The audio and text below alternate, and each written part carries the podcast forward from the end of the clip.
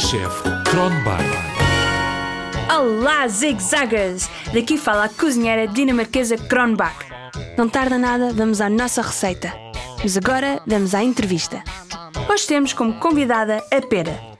Bem-vinda, Pera, ao nosso programa de cozinha Zig Zag. Muito obrigada, o prazer é todo meu. Pera, conta-nos sobre ti. Eu e as minhas irmãs todas nascemos e crescemos numa árvore chamada Pereira. Tenho uma cabeça fininha, com uma antena no topo e uma barriga e um rabiosque muito grandes. A minha pele é verde, com pintinhas castanhas, parecem sardas, mas por dentro sou branca e bem docinha. E tu fazes bem aqui? Quais é que são os teus superpoderes? Se os zigzaggers ficarem doentes, podem comer peras porque ajudamos a que fiquem bem num instante. Tornamos os ossos mais fortes e ainda damos muita energia. Ai, Pera, lamento, mas vou ter de dar uma trinca. Hum, que pera saborosa!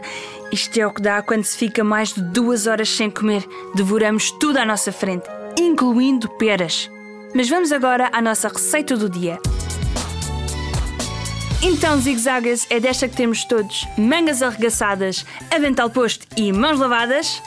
Os ingredientes de hoje são um iogurte natural, uma banana e canela. Precisamos ainda de uma tigela e de uma colher. Vamos primeiro agitar o iogurte, mas verifiquem antes se a tampa está bem fechada.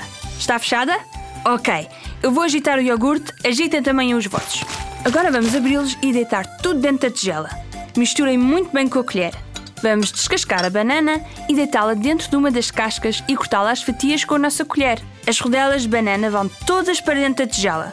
O toque final é pôr um bocadinho de canela por cima do iogurte e da banana. Tcharam! Aqui está, um belo lanche feito por vocês sem a ajuda de ninguém. Agora vou sentar-me aqui no sofá e comer o lanche que preparei convosco. Mas acho que também vou comer um bocadinho de alcaçuz. Só esperem não ficar com dores de barriga. Ai. Bem, até à próxima. Hi, hi!